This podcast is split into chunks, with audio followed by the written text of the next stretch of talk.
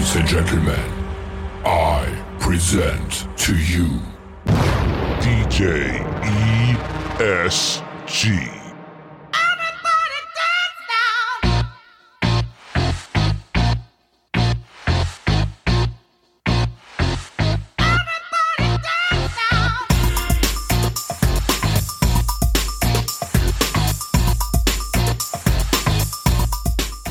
What's up, guys? DJ ESG Honest Wedding Advice, season number five. And today I'm talking about cold ass wedding ceremonies. And what do you do if it's subpar freezing on your big day? Guess what? People around the globe deal with this shit all the time in Canada, Norway, Sweden, Holland, Iceland, Greenland, global. They deal with this all the time. So all these entitled Americans come into your event can deal with it for 20 minutes to make you and your fiance happy. They can stay inside, get warm right before the ceremony starts, open up the doors, ask them to sit, and they could suck it up, Buttercup, and listen to the entire ceremony. I don't care. You do not have to appease the people coming to your event. If they don't want to sit outside for the ceremony because they're too weak to deal with the cold, they can sit inside and watch from inside. But if that's what you want, if that's the kind of ceremony you want to have, you go outside and you have that ceremony outside because it is your big day and it's what you want. And hopefully, you only have this once. I say that hopefully. I had this twice, but you only have this once. I'm going to give you a story quickly between Christmas and New Year's Eve. You know how cold it is then? About 10 years ago, I was doing a wedding at Peddler's Village. The bride had it outside. It was snowing. There was about 2,000 people standing around outside watching the ceremony. Now, these are 2,000 people plus that hang out at the village or come there for the holidays to see the Festival of Lights, and they were outside watching the ceremony for 20 to 30 minutes. Bride walks outside just wearing a shawl, had her dress on, no jacket, and she paraded down and she was happier than a pig and shit. I was freezing my ass off, but it is what it is. There were people sitting down that were complaining that it was too cold out. She had about 100 guests in the middle of a courtyard. Yet 2,000 people decided to stay outside and watch the ceremony. They weren't even invited. They just stayed outside. And they were probably out there for longer than that because they waited for it to start. Not one of them complained. At least I didn't hear it. So you're telling me 2,000 people that weren't invited could stay outside and 20% of the 100 people who were invited decided to complain? No, no, no, no. You do whatever it is that you want. Do not worry about the other people that are coming. I've had parents complain to bride and grooms before, oh, you can't do it outside. Grandmom's not going to be comfortable. Grandpa's not going to be able to deal with it. Listen, it's your day. It is your day. You do whatever it is that you want to do. Unless it's pouring outside, that's a different story. But if it is cold and you still want to be outside, you have your fucking ceremony outside. Don't let anybody tell you what to do. You want to freeze? We'll freeze together. I don't mind freezing. I like to ice skate. One of my bucket list items is to go up on the Rideau Canal in Ottawa, Canada and skate that thing. Google it. Supposed to go during the winter. That's the best time to go. Think that's warm out there in the wintertime? Nah, man. I'm going to freeze my fucking balls off. But you know what? I'm still to go. Why? Because it's something that I want to do. This is something that you want to do. Do it. Do it. Do it. Do it. And don't let anybody tell you not to. It's great advice. Peace, love, and God above. I'm ESG and I'm out. Bye bye. Do you have the time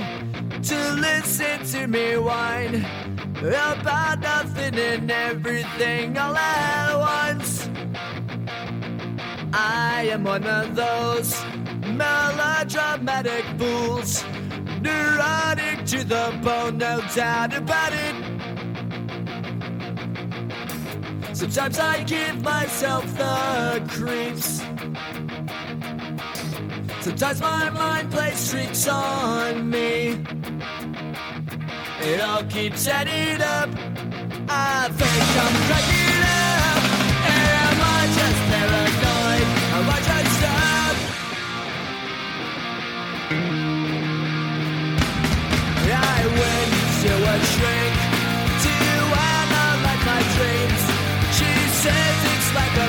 a